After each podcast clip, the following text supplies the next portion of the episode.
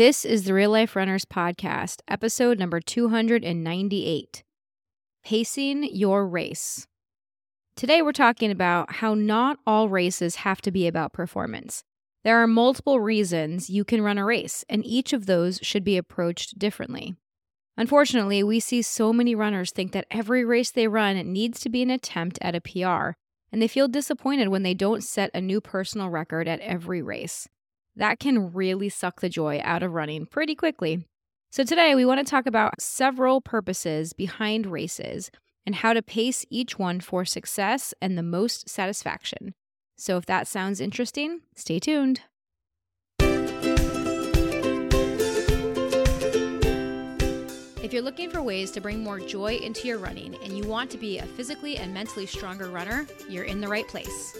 This is the Real Life Runners Podcast, and we're your hosts, Kevin and Angie Brown. Thanks for spending some time with us today. Now let's get running. All right, so today we're talking about pacing and how to pace for different types of races. And before we jump into some of the training that we want to talk about today, it's important for you to get clear on why you're running a race in the first place. And this is one of the things I don't think a lot of runners even realize, that there are different purposes, or that there can be different purposes for running a race. It reminds me of Rocky, the one with Mr. T in it. Okay. Do you have any predictions for the fight? And he just looks at the reporter and goes, pain. Why does that remind you of it? Because so many people go into a race and that's what they have in their mind. I'm going to push myself really, really hard. This is going to be incredibly uncomfortable because it's a race. And that's what a race is supposed to be, is just super, super uncomfortable. Yeah. But there's so many reasons that you could race. Mm-hmm. And many of them don't have anything to do with physical pain at all. Don't they? Are you sure? Yeah. No, I'm quite confident in that one. So that's the thing that, we want to really kind of dig into today is, number one, there are different purposes for racing. You don't have to race in order to get a PR every time. And I think that's one of the biggest mistakes that we see so many runners making, is thinking that they have to run a race, or they have to PR if they run a race, or that it's not worth signing up for a race if you're not trying to PR. Right. Like, you don't have to PR, but you have to at least be trying for one. Mm-hmm. Like, you got to be given it a good solid shot of trying to run the fastest that you've ever run in your life at that particular distance, which seems tiring. It seems tiring, and it can really quickly suck a lot of the joy out of running. So today, let's talk about three different reasons that you might run a race, three different purposes for races. And then we're going to talk about pacing for those different purposes, because that's really the first step, is understanding why you're running a race in the first place. Are you trying to see how you're going to perform? Are you trying to set a personal record? Are you running a race just for fun?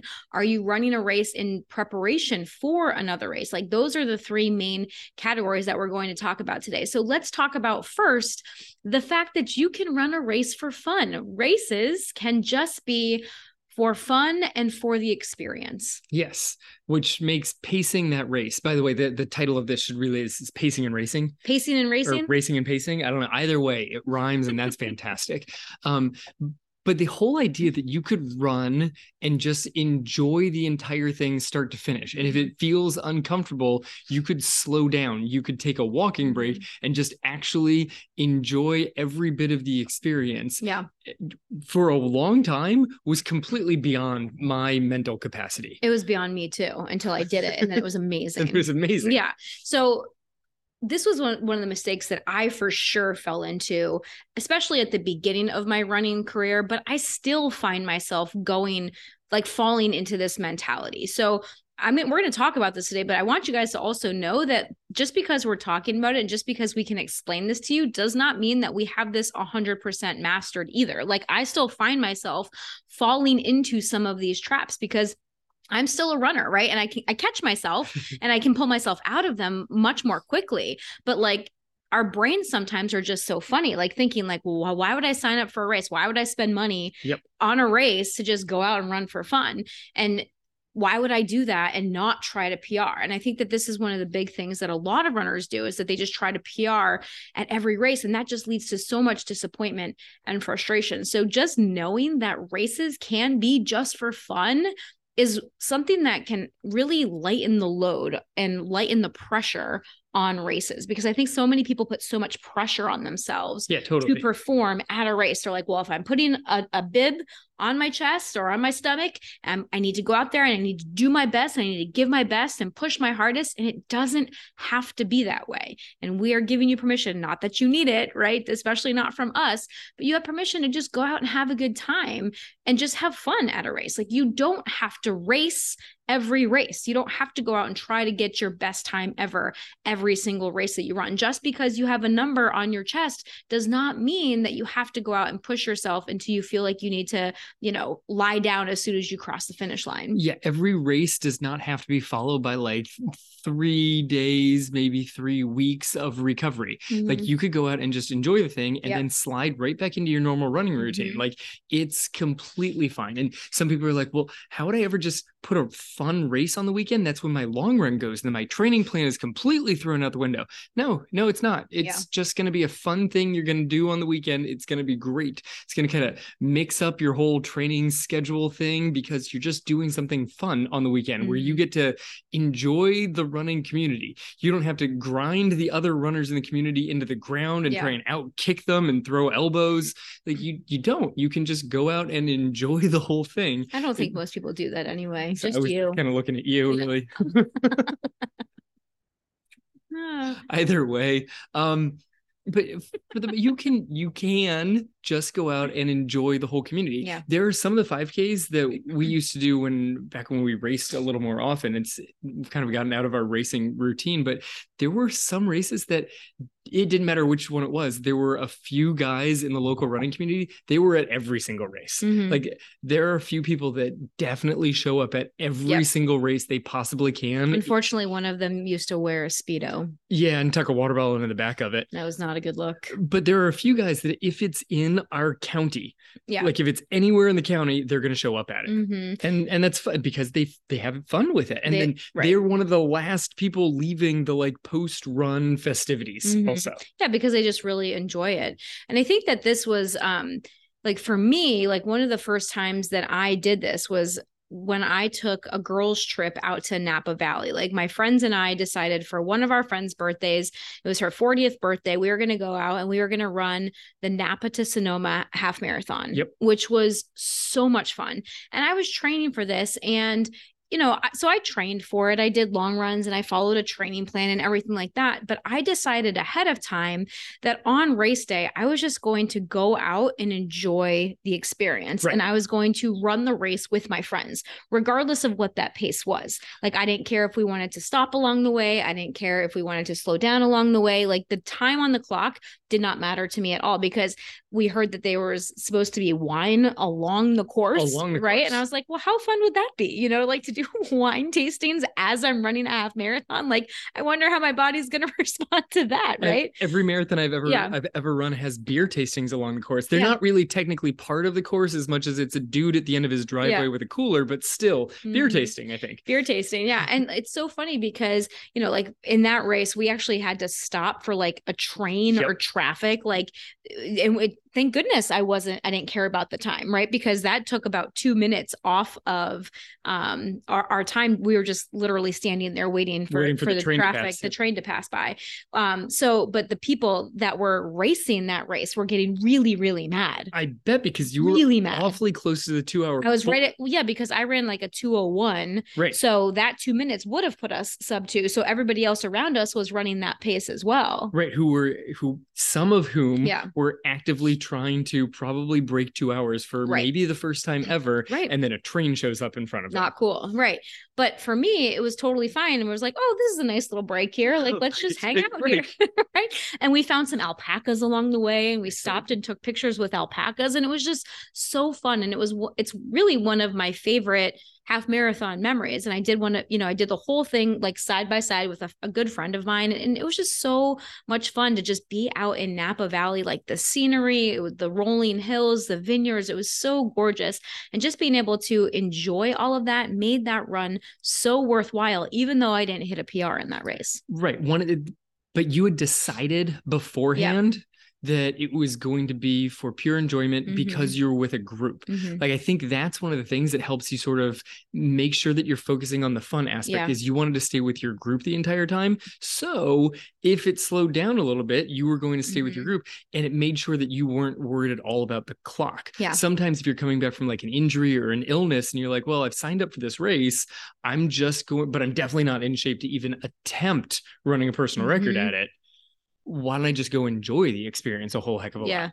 Well, and it's funny because that shows, like, the example that I just gave really does show how I have progressed in my thinking, because I used to look at people that ran Disney. I think yep. Disney is a great example of this as well, right? All of the Disney races, there are character stops along the way where people stop and take pictures. And I remember when I first got into running and first got into racing, seeing these pictures of girls in my running group that would go run Disney, and they'd have all of these pictures with all the characters. And I'm like, what the heck are they doing? Why would they stop for a photo? Do they understand how much that time that's taking off of their time? And yeah, they probably did. They just didn't care, because to them, it was about the experience. It wasn't about the time on the clock. It was about going out, running through Disney, enjoying all of that, taking the character stops. Like, there's lines. Like, it's not just like, oh, you pop in and like take a photo and then keep running. Like, there's a line. Wait for the character for like stops. 5 to 10 minutes for some of them, depending on which character it is.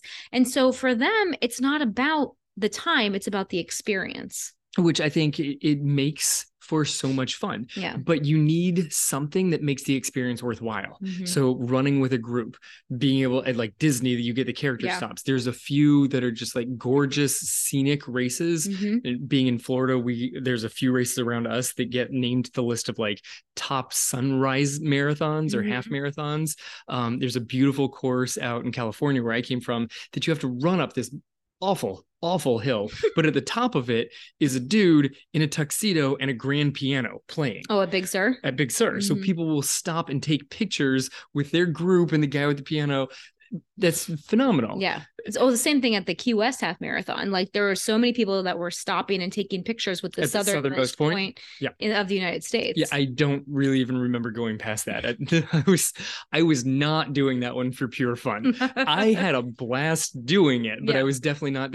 Which is the other thing, is some of these different categories that we're putting into can blend together. They can. But when you're going just for pure fun, the clock doesn't matter. There are a few things. So a group really enjoying the surroundings. I think a relay that mm-hmm. kind of like takes you out of your normal race thing, especially if you have a relay where different people on your group are at different abilities. Mm-hmm. Like that can be like, all right, well, I'm going to run as fast as I can, but then I'm handing it off to this person and I have no control over how fast they're going. Or theme races where if you're in a costume, you're going to have more fun. Yeah. So there's lots of reasons that you can just go out and run to have fun or just to enjoy the experience. And so if you're trying to pace those races, there's not really a pacing strategy that you need to worry about. The pace should probably be easy most of the time. Like L2, L3 is a great way to run a race like that. If you want to push yourself a little bit during the race, go for it. If that seems fun to you, go for it. But there's not really like a quote unquote pacing strategy that we would suggest if you're just going out to run for fun. Yeah. I mean, if you're doing a trail race and it's got ups and downs and crazy hills and climbs and you're like, you know, what would be fun. It's walking. A short hill. Let's see if I push up this hill. No, not at all. Why don't I walk up this hill? But the downhill looks like fun. Maybe you enjoy the heck out of running fast downhill, walk the ups and just fly down the downhill, bomb the downhills, as they like to say. Yeah, exactly. So there's lots of different ways that you can do it. So find something that seems fun for you, and maybe make running like kind of like what you were just saying with those trails.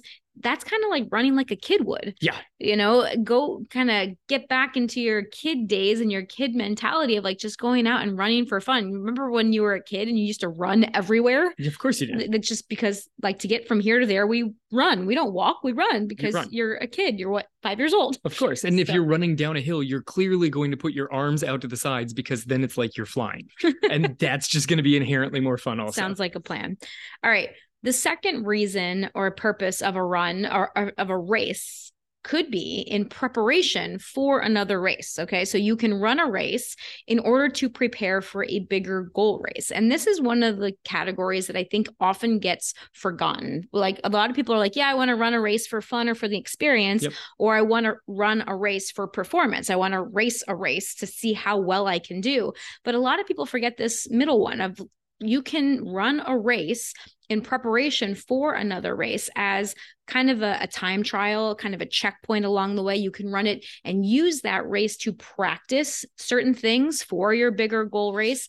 But when people do this, when they put a race into the middle of a training cycle, so say you're training for a half marathon or a marathon, and you decide you're going to put another race in that, 12-week block or 16-week block. Sure. The biggest mistake people make here is trying to race that race before the goal race just to see if I can do it, right? Yep. And this is one of the reasons that people all the time ask, well, if I'm going to run a marathon, why wouldn't I run a marathon in training for a marathon? Why do I only get up to 18 miles or 16 miles? Why, how do I know that I can do that last 6 miles? And that's a simple answer. You're just going to do it. Like, yep. That's just what it is. Right. But understanding that you don't have to run a race before your goal race just to prove that you can do it, because the two things often happen here. Number one, there's a lot of disappointment that can happen because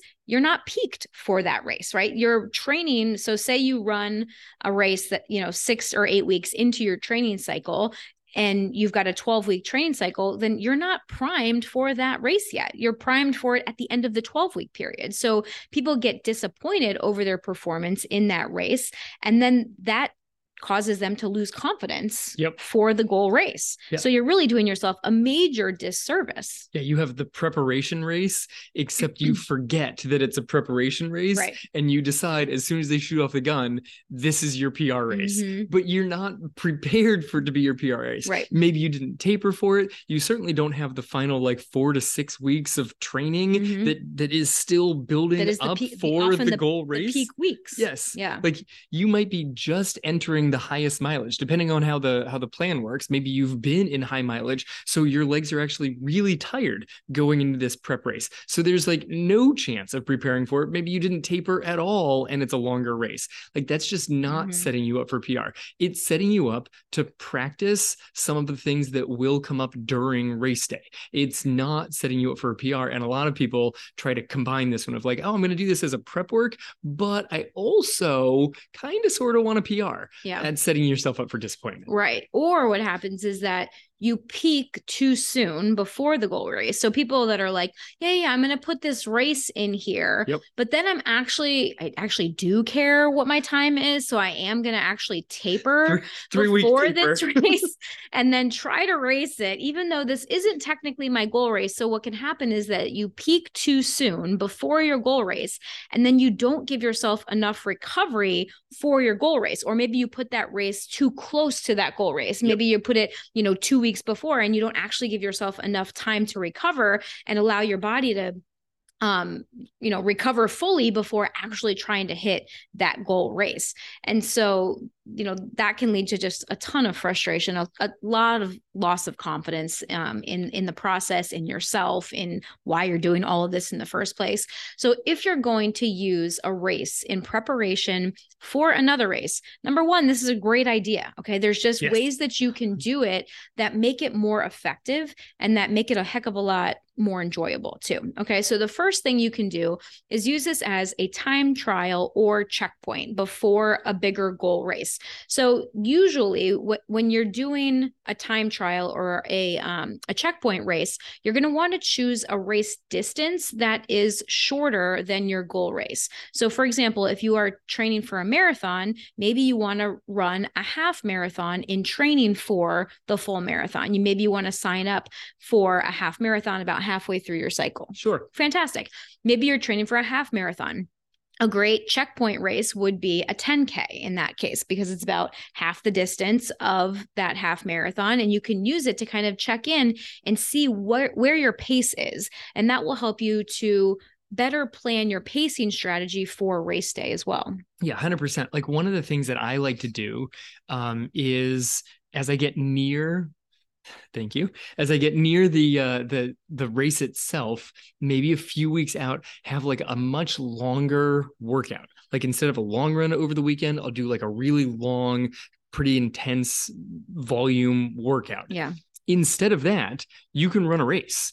Like instead of the big workout heading into your marathon, you could literally run a half marathon. A half marathon is a great prep for a marathon. Mm-hmm. A 10K is a great prep for a half marathon. Like they're really good workouts in and of themselves. So if it fits the schedule, mm-hmm. then put the race in, especially if you enjoy the aspect of racing. Now, here's the thing. If racing is super stressful for you, adding this race in instead of like a longer workout prep may be a benefit, because you kind of get used to the nerves of race day mm-hmm. without the pressure of this being like your goal race. Yeah.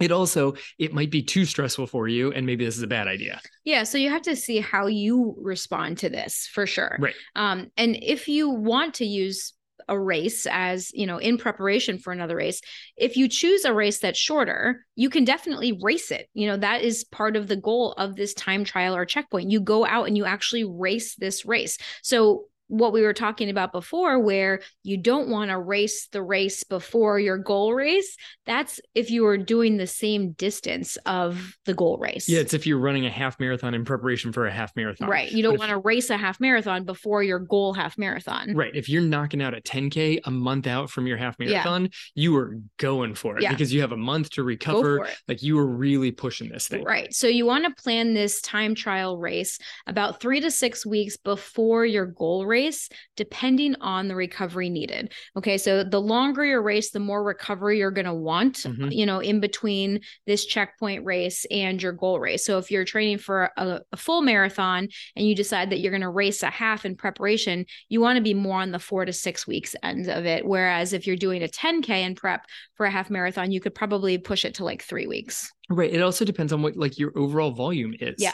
Like if you're going to really push a half marathon, but you're used to on a regular basis running the upper teens, like if your long run is up to 20-ish, if you're going to push 13, you're going to be tired. Mm-hmm. You're going to take a few days to be fully like recovered from that. Yeah. But it's not going to like crush you. If you're training for a marathon and running 13 is exhausting, racing 13 is going to be super exhausting. So you're going to need to push that further out.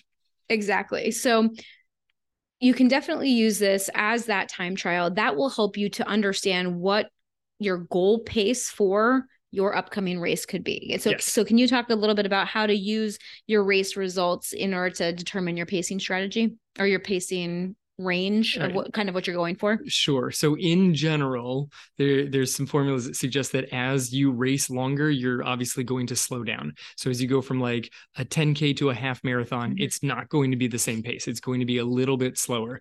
I think it's like 4% every time the distance doubles is mm-hmm. something roughly to that effect. Yeah. So you can kind of judge of if I'm pushing, there's formulas all over the internet. I'm sure you can find a pace calculator. That's the thing. Like if you literally type in race pace calculator, mm-hmm. you don't want one that says I ran this for a 10K. If I maintained that pace, what would it be for my half? Because you're going to slow down.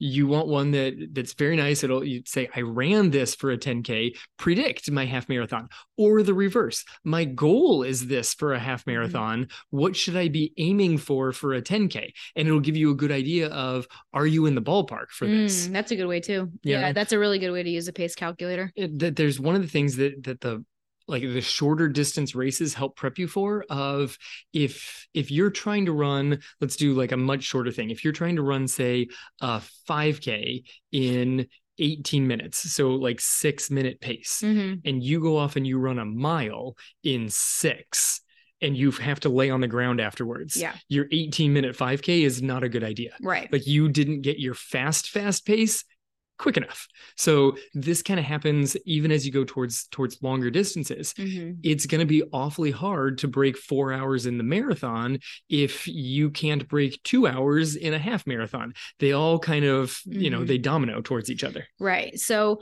once you have that checkpoint race, you can then use, or maybe say you already kind of know, maybe this is not your first race. It's not the first time, you know, you've run this distance or raced this distance. So you've had past races and have an idea of what you are capable of.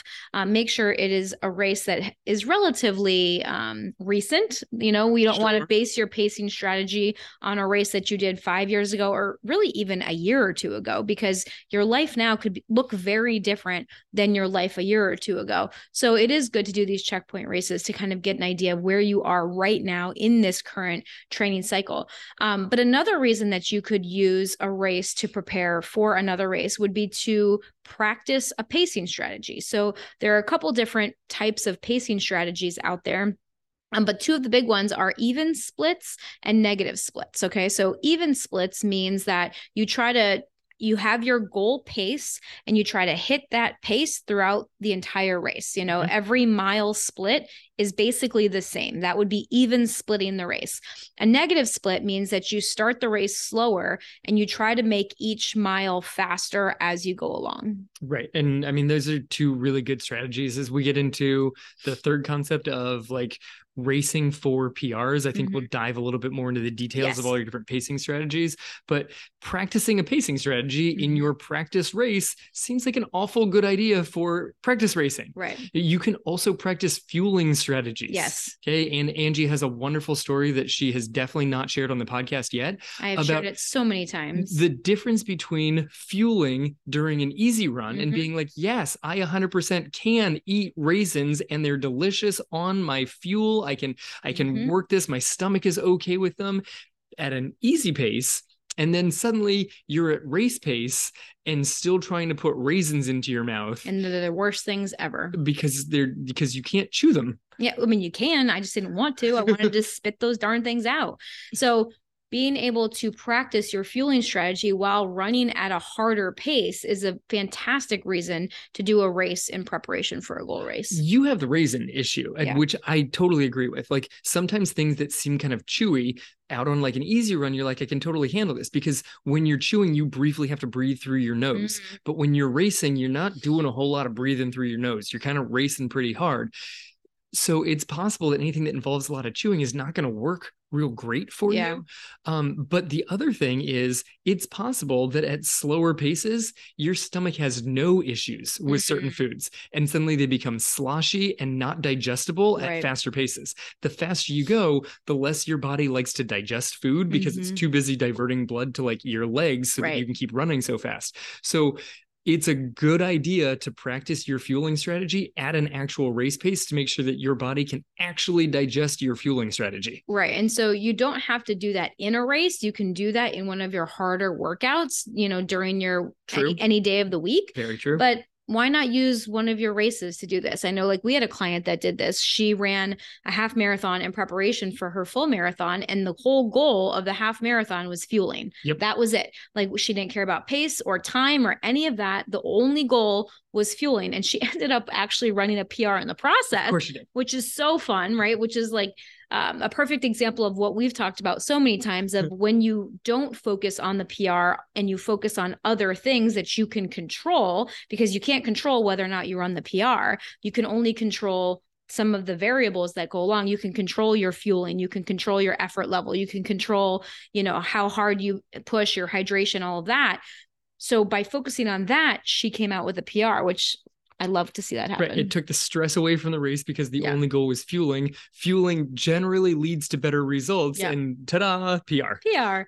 So that's another reason that you can use a race to prepare for another race. And finally, it can just help break up the boredom of a training cycle for people who love to race, because there are people out there, and you might be one of them listening to this podcast, that just love racing, you know? So maybe you don't want to just go out and run a race just for fun in the middle of a training cycle. Maybe you want that race to also be for fun, be for the community, be for that, but also get something out of that, get something else out of the race other than just fun. So it can help you to prepare, you know, by using one of these other reasons, and just get you back out into the racing community. And just, you know, actually another thing too, is that if you've never raced before, doing a tune-up race before your goal race can be really helpful as well, because it can expose you to the racing environment, you know, to understanding like how, you know, how far in advance should I get there? You know, right. If like the race is at parking. 8, do I need to get there at 8? No, you do not. You need to get there before 8. Yeah, definitely get there before 8. But like just kind of introduce you to the race environment in a lower pressure situation that's not your goal race, but just can help you feel more comfortable so that when you show up at your goal race, at least you've done it before. Right. Like this kind of reminded me of when the dog was a little puppy, of trying to make sure that it had as much exposure to the environment around it as possible. Yeah. In small doses. Right. Like it wasn't like, oh, you know what we should do is expose it to all of these things for hours and hours at a time. Small little doses of exposure, and the puppy can adapt. If you've never done a race, if you're like, I've done a race, but they've always been small local races, I've never done like a bigger race, you're going to want to make sure that you've got some familiarity with that. Otherwise, there's all sorts of things that can show up on like a big race weekend mm-hmm. that you could internalize and treat that as anxiety, stress inducing. Having some familiarity with the process just makes it a much smoother thing. Yeah, absolutely.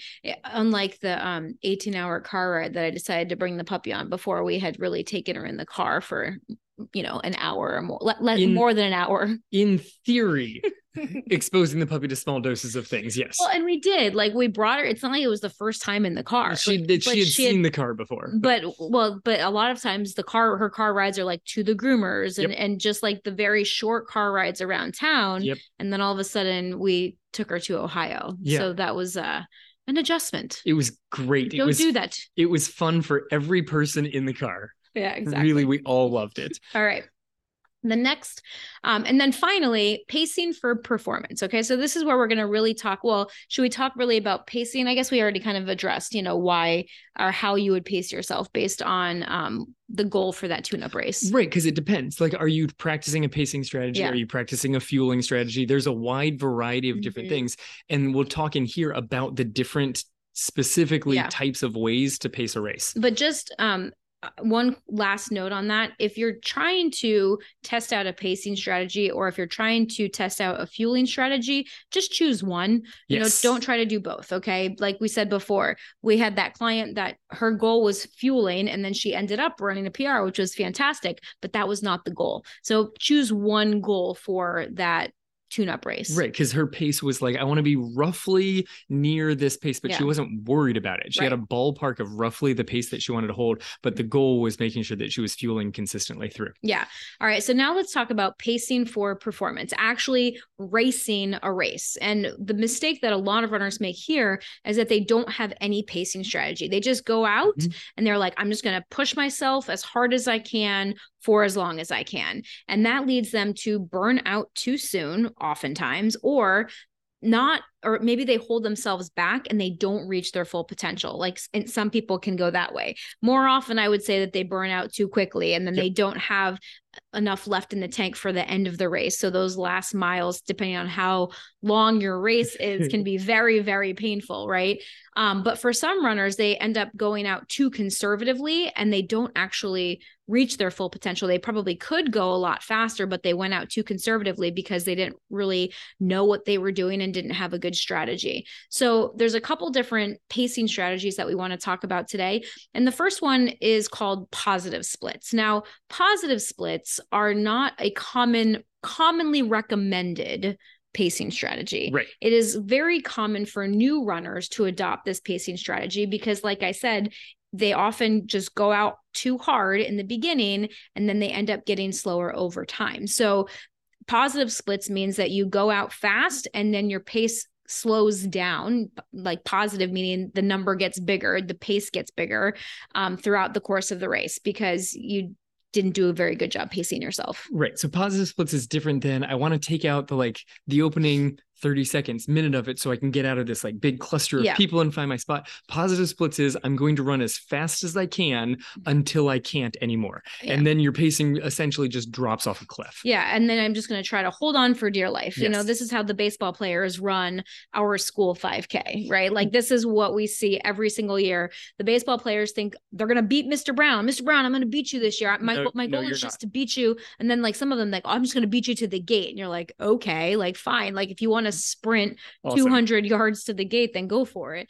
But that's what happens a lot of times, is that you just push too hard. They try to hold on for dear life, and it doesn't usually end up going the way they want. It's also what happens when you tell small kids that you want them to run. Young kids have no concept of pacing because they can't fathom the full distance of the race, right? Which is why positive splits show up a lot with newer runners. They're not sure how tired they're going to be in the third mile of a 5K because they've never experienced racing a 5K. Oof. If you haven't experienced racing a half marathon, you're not sure how tired you're going to be during that final, the final 5K of the half marathon. So you're not quite sure. Maybe you take it out too fast because you think that you're going to be able to hold on. Maybe you take it out too slow because you're like, no.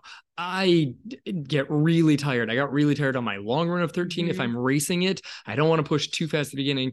The more experience you have racing, the less likely you are to positively split the race, unless it's caused by the course itself. Yes. If the course starts pretty strong downhill and finishes pretty strong uphill, you're going to positive split that. There's just not a way around that thing. Yeah. So the course has a big influence on positive splitting. So positive splitting is not a bad thing. It's just not usually the goal for most people. Most people, when they go out, they want to either kind of maintain the same pace throughout the race or get faster as the race goes on. Most people don't go out saying I want to take out the race really, really fast in the beginning, and then I'm just going to get slower over time. That's, a lot of times painful and miserable. Well, not only that, but it can be a confidence killer as well. When you are out there racing and you're trying to maintain a certain goal pace and you just see that pace getting slower and slower with every mile, that can be a big confidence killer. Yes.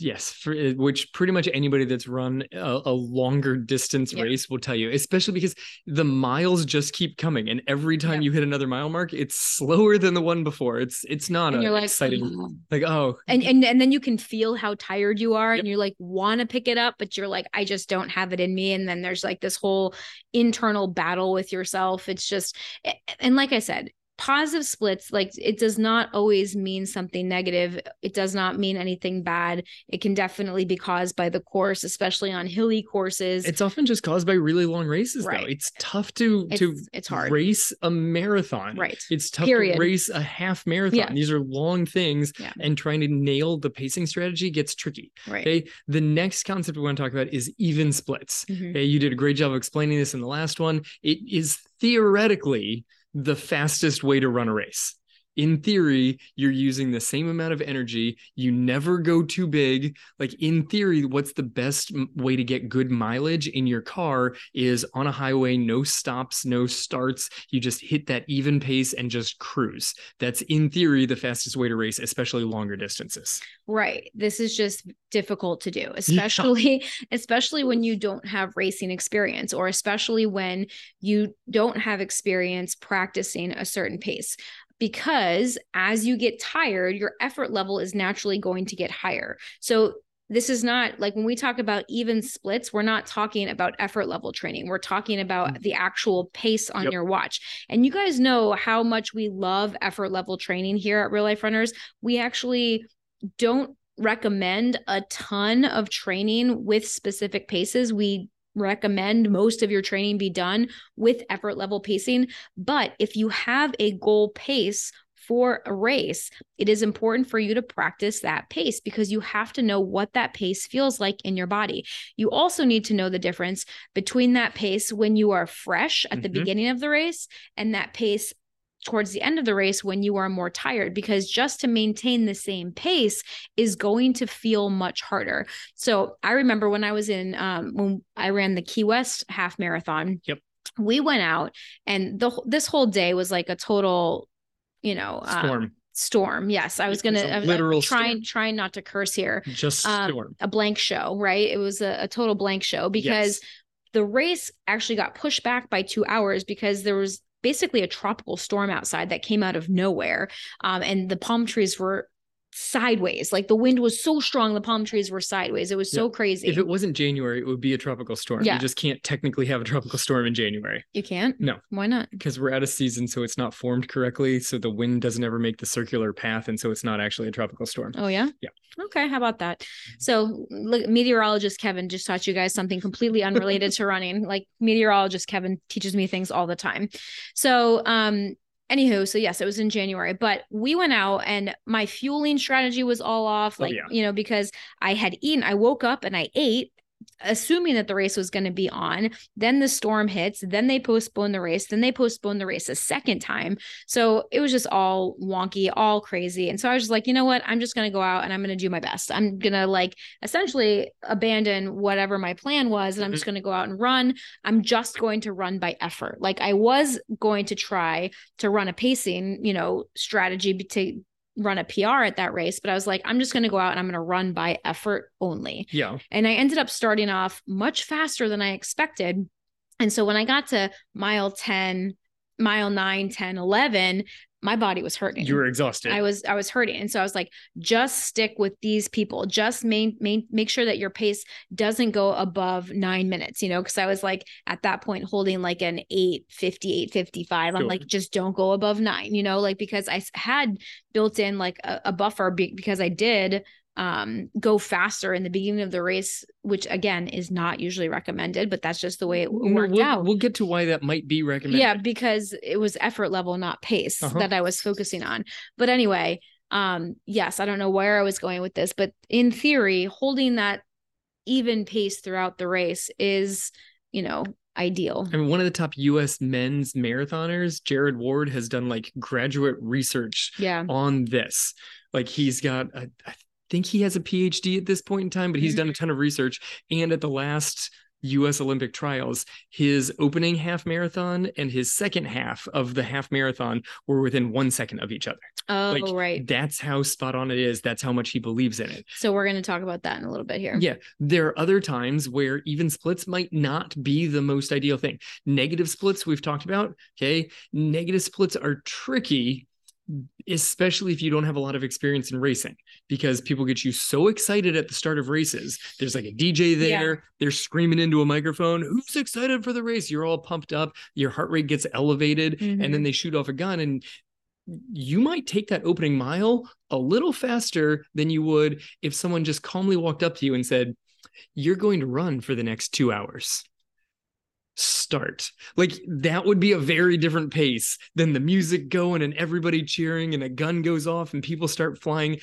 It's either way, it's a half marathon, but one of them, you're excited and you take off really, really fast. So the negative split, you have to counter all of that. You have to have all of this patience at the beginning to be like, I'm going to take it out extra slow. And it's okay that people are pulling away from me. And it's okay that I'm slower than the goal pace that I'm aiming for. Right. So if people pulling away from you and your watch beeping at you that you're off of pace is going to cause a huge amount of stress to you, now that's wasted energy on mental stress. So negative splitting is something that you've got to practice repeatedly so that you can get comfortable with taking it out easy and have that confidence that you'll be able to come back and charge strong towards the end of the race. Right. So the whole point of negative splits and like starting off the race slower than your goal pace is to help conserve energy so that you have more left towards the middle and the end of the race, because the whole concept of negative splitting is starting out slower and then gradually getting faster as the race progresses. And in order to do that, like that beginning chunk of the race helps you to just kind of like conserve and then really push harder towards the end. Right. And part of this is just such an awareness of like, how excited do you want to be for the race? And I think this was one of a myriad of things that I got wrong when trying to race 100 miles. I think that I was too excited at the start. And I'll be honest, I was doing my best to try to stay calm, but you know, there's some excitement to the start of it. I'm pretty sure that opening mile was a good minute and a half faster than the goal pace for the opening mile. And you know, that it's just one of the things that happen. It's going to be okay. So how do you think that affected you with the rest of the race? So I think that because when you're thinking, so sorry to interrupt you, but when you're thinking about 100-mile race that you're attempting here, you're like, oh, the first mile was too fast. And it's like, dude, you still have 99 miles to go. Like, so how did that first mile actually affect it? Cause it's a momentum thing is the first mile is so quick. So then I'm looking at like, I wasn't actually looking at my watch at this point, but I know I'm like, I'm probably going a little bit too fast. I should start slowing down a little bit, but there's one thing to slow down when you're close to the pace. You're like, I just pull back just a little bit. Mm-hmm. So I tried to pull back a little bit, but then I needed to pull back a little bit more. If you take it out way too fast, it's hard to pull back enough to get to the pace that you actually want to go to sometimes. Yeah. Okay.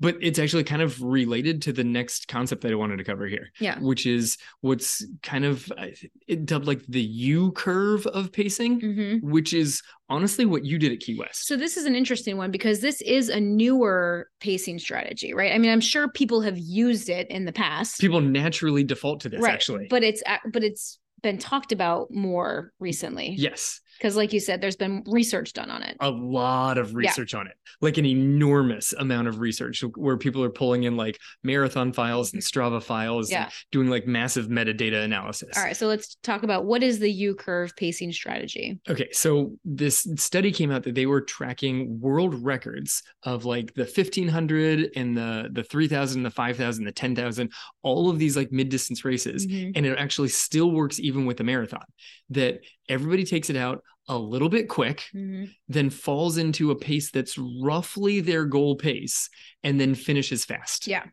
And it happens every single world record that's been set in any sort of mid to longer distance race, all has the exact same strategy. The fastest portion of almost every single world record is the final kilometer of the 10K. Almost every single one. The only exception was the one that went out extra fast, that the first and the last kilometer were basically the same. But almost every single person's like, well, they take it out quick. They hold on to a pace that they're pretty confident they can go with, which is what happened with your Key West race. Right. You took it out quick. You were like, well, as long as I can keep them under 9. So it wasn't like, hanging on by your nails. Right. It was somewhat steady.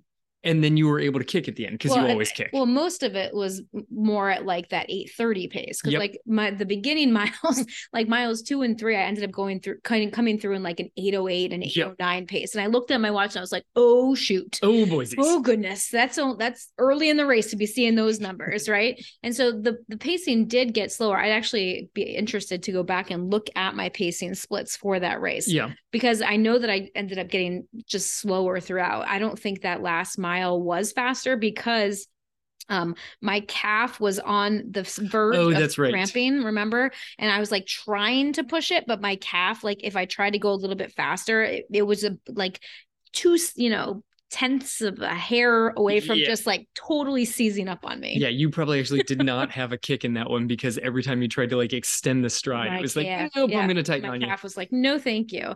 So yeah, so that's the goal is like, so is this actually the goal that people use, the strategy that people use now because of all of this research that has been done on it? Yeah, I think that this one it's remarkably close to even splitting. Yeah. Like even splitting in theory, you see the finish line and you're like, I mean, I should sprint because I'll get there faster, but I've got my even pace. That's not what anybody does. No. When you see the finish line, everybody's got a kick and you're like, there's no way I'm going to kick. I'm exhausted. You're at the back end of the marathon. You've got like, the quarter mile to go or the 10th of a mile and a half marathon. And you're like, there's no way I could go faster than this. And you come around the turn and you see the finish line and suddenly you're going faster. Yep. Some people are going. You can always find another gear. Right. Some people are going way faster, but everybody's got a little bit more because if you're chasing the clock, 1 second is still one more second faster. Yeah. So everybody's going to have that little bit extra that if you ask that person, can you pick up the pace a mile ago? They didn't. It was physically not within them because your brain stops you from going faster sooner than you possibly can. But as soon as you can actually see the finish line, it's not this like theoretical, how much further do I have? I have to get until I see that, until that sign. Like that's all I have to do. There's a cross country race that we run every year that the kids come down this hill and they have to make like a big U. And until they're actually facing the direction of the finish line, it's tough to gauge how far you are. And I've told them all, you're one lap of the track from the finish line, but not all of them fully grasp what that is. Yeah. Or some of them start to pick it up. And then finally they come around the turn and they can see the finish line and boom, suddenly the jets are just flying on this one. Right. So if you wanted to use the U curve strategy, how would you break up your, like the miles of the race? Like, is there a certain percentage when you say you start quick? Like, do you mean that opening, the opening third, the opening 10th of the race, like the first 20% of the race? Like, how do you know, like, what percentage you kind of break it down? I think it differs by what distance it is. Yeah. And the whole idea of taking it out quick, if you're running like a marathon, a half marathon, taking it out quick does not mean I'm on 5K pace. Like you do not have to be that quick, but the U curve is a great idea to be like, I want to make sure that I get out. I'm comfortable. I've got some like clearance of the people around me, especially if the race gets big and crowded, pushing for the opening half mile, kilometer, like something to the first few minutes of a half marathon, a marathon. Right. And so we're not talking about sprinting, but I think it's basically like just allowing yourself to go with the adrenaline that you're feeling at the start of a race. Right. So it's not like you're going out and you're trying to sprint and you're trying to like get around people. Like, I mean, maybe there's a little bit of that, but it's really just going out and kind of letting that adrenaline take over so that you're not fighting it as much, because sometimes if you're going out and like you have all of this adrenaline, you know, pumping throughout your body and your body wants to go faster and you're consciously pulling yourself back, that can actually be more tiring than just allowing yourself to go with the flow. Yeah, very much so. Unless you've really practiced pulling yourself back, like we talked about during the negative splits. Yeah, exactly. All right. Anything else on the U curve? No, I think that kind of covers U curve. Okay. Moving on. Okay. Chasing times versus racing other people. Okay. Using this as a pacing strategy. Yes. Okay. And the differences of pacing strategies that might be best served for you if you're racing the clock versus if you're racing other people around you. And most people listening when they get into races are probably, let's be honest, chasing the number on the clock, chasing the number on their wrist, like whatever it is, they probably have a time in mind. And maybe they're keying in on other people around them, you know, especially in the middle part of the race where you're slowing down. So you're like, well, if I can just keep up with the guy in the red shirt or the girl in the, you know, what the girl in the yellow skirt. The girl in the skirt. Yep. Like whoever she pulled me to my 10K. There you go. Yep. Whoever you're trying to follow, that's just using other people to try to maintain keeping up with the clock. Yeah. When I say racing others, I mean the distance of the race is irrelevant. You're just actually trying to beat another person. At this point, time doesn't matter. Like I've used these strategies in like our school 5K. Yep. I've run really dumb pacing strategies. Right. But I've won the race because you're just racing another person. Yeah. Because like I like to chat with people in the opening, like mile or so of a 5K and try and feel out how this is going to go with them. I did the same thing in the Key West Half Marathon. There was a few of us. I asked the names of the other people around. I asked what the guy was shooting for. And he told me how fast he was aiming for. That was a bad choice on his part. He should not have told me what he was aiming for, because I knew if I took it 20 seconds faster for the next mile, that he was immediately going to disappear because it was too fast for him to be going. And it was not so fast that I couldn't recover from it. So was it the best idea to throw a random surge in at mile 3 in the half marathon? No, that was not going to lead me the fastest time, but my goal was winning. You know, I've done a 5K where these like high school kids try and beat me, but that 5K around our school, I don't even know how many times I've run that loop. Yeah. Like countless times I've run that loop. So I know exactly where every little split is. So I threw just an all-out quarter mile in the middle of the race. This guy had no idea what was coming, and he didn't know why I was doing it. He was confused, and so he simply gave up. He didn't try to go with me. Yep. And so when it made a 90-degree turn and I disappeared for him, He didn't know that I took a walking break to catch my breath. He thought that I had just blown his doors off and that he didn't have a chance of catching back up. Yeah.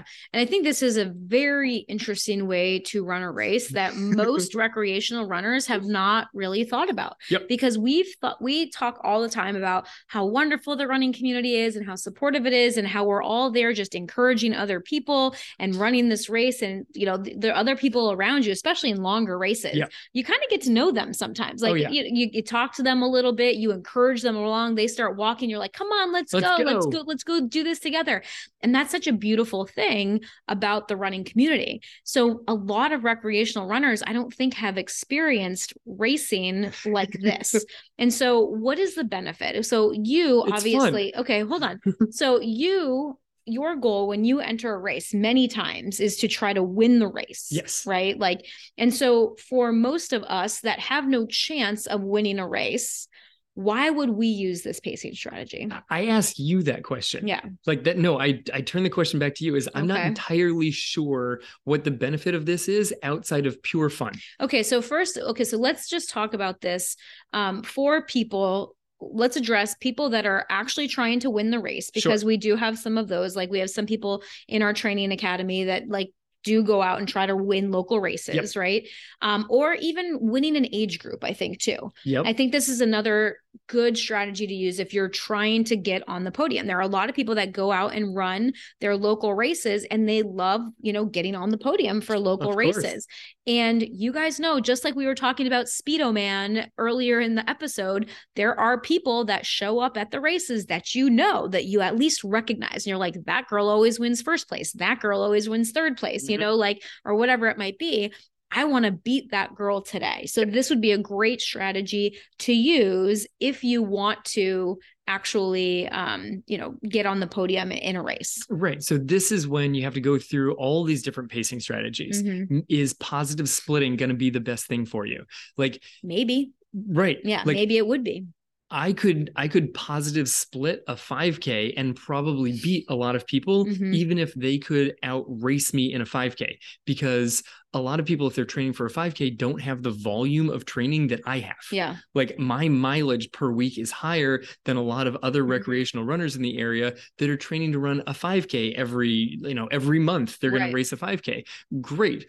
I can probably beat that guy simply by taking the opening mile out so fast that they're going to be like, well, that guy's gone, mm-hmm. and they will stop trying to catch up. Yeah. There are other people where take them out of the game mentally. I take them out of the game mentally. Right. There are other people where it's like, okay, that guy can probably beat me. So if I can try to slow the pace down as much as possible, mm-hmm. which is what I did in college cross country. Mm-hmm. There was another guy, we were both seniors running intramural cross country, also training for the Chicago Marathon. Mm-hmm. And in the last race of the cross country series, at one point I got in front of him and slowed the pace down so much that the two of us were just jogging, because he would just let me just control the pace the entire time. Mm-hmm. He knew he had a better kick than I did. He knew that if the two of us came around the final turn, shoulder to shoulder, he was going to outkick me and there was nothing I could do to stop him. Mm-hmm. He just had better high-end speed than I did. And so I got it to a point where it was like, all right, if I'm going to control the pace, we're going to be running 8-minute pace through this. And we were used to running 520, 530 pace. Uh-huh. So starting at 1.5 miles into the 5K, I was like, yep. And the pace is going to be back at 7.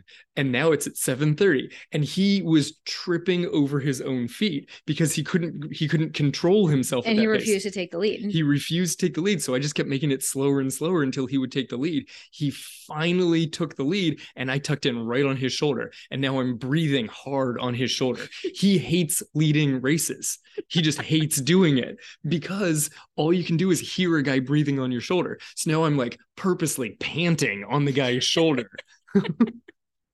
And at this point, you guys are all seeing the dark side of Kevin now. Everyone thinks Kevin's so nice. I like racing. It's fun.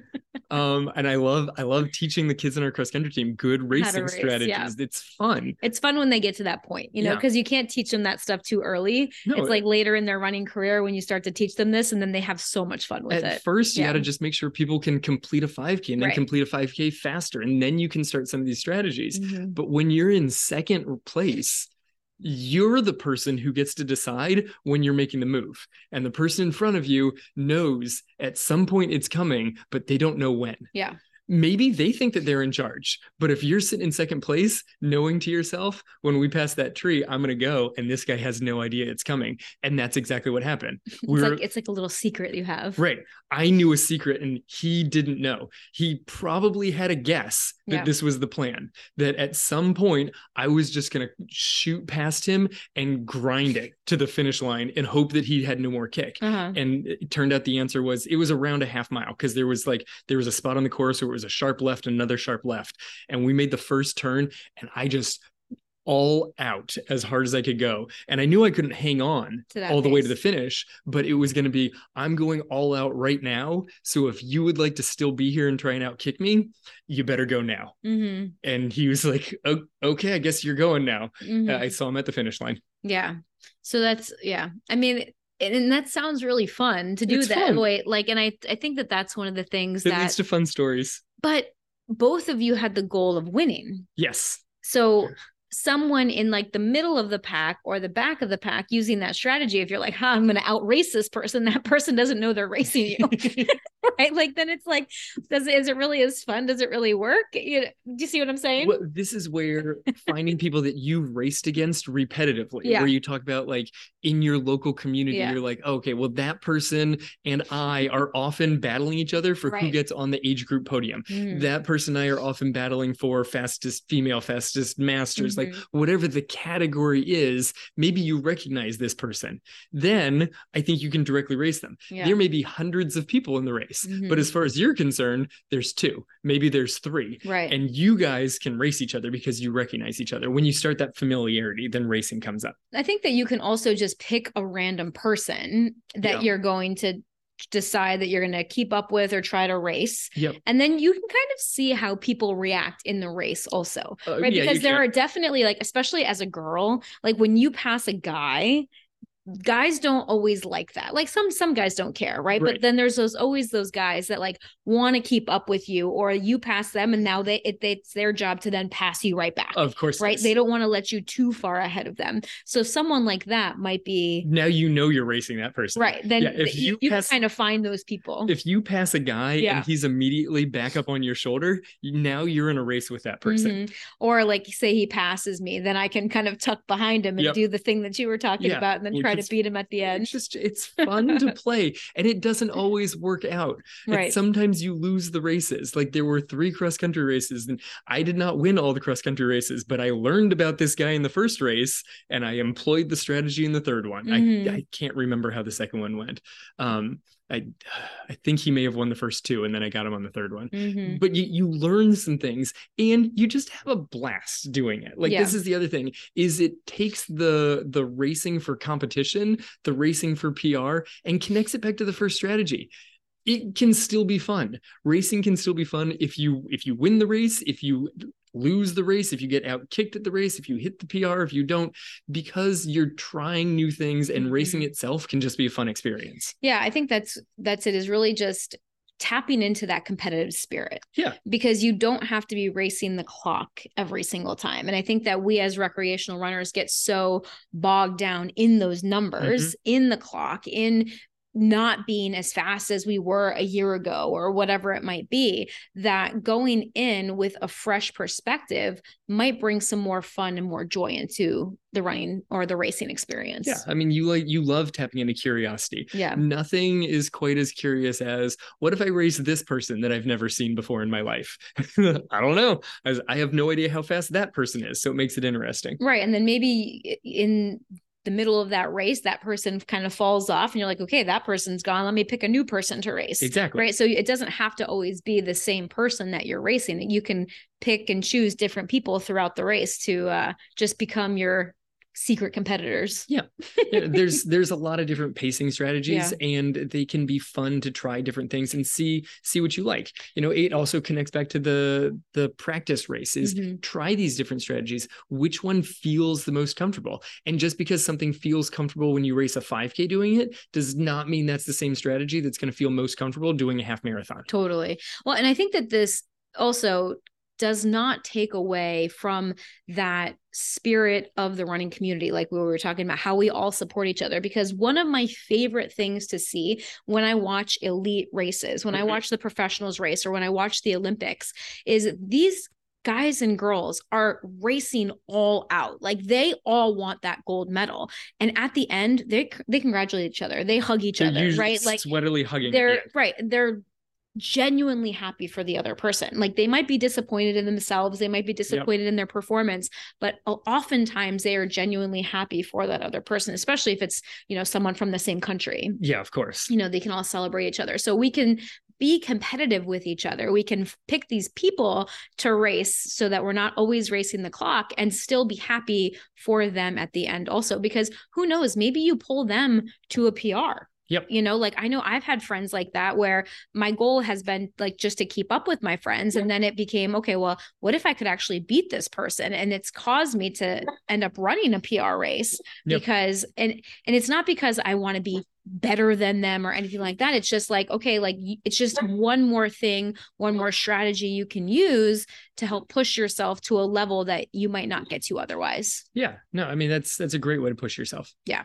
All right, you guys. So that's what we have for you today. So we hope that you found this episode helpful, and we would love to know what pacing strategy you are using in your next race. Okay. So head over to Real Life Runners on Instagram and send me a DM and let me know what pacing strategy you plan on using for your next race. So as always, thank you so much for listening. Thank you for sharing the show. Thank you to all of you that have written us a review or left a rating on iTunes or a star rating on Spotify. We really appreciate it. And that helps us to reach new people every week and spread the running love. Thank you for being here with us today. This has been the Real Life Runners Podcast, episode number 298. Now get out there and run your life.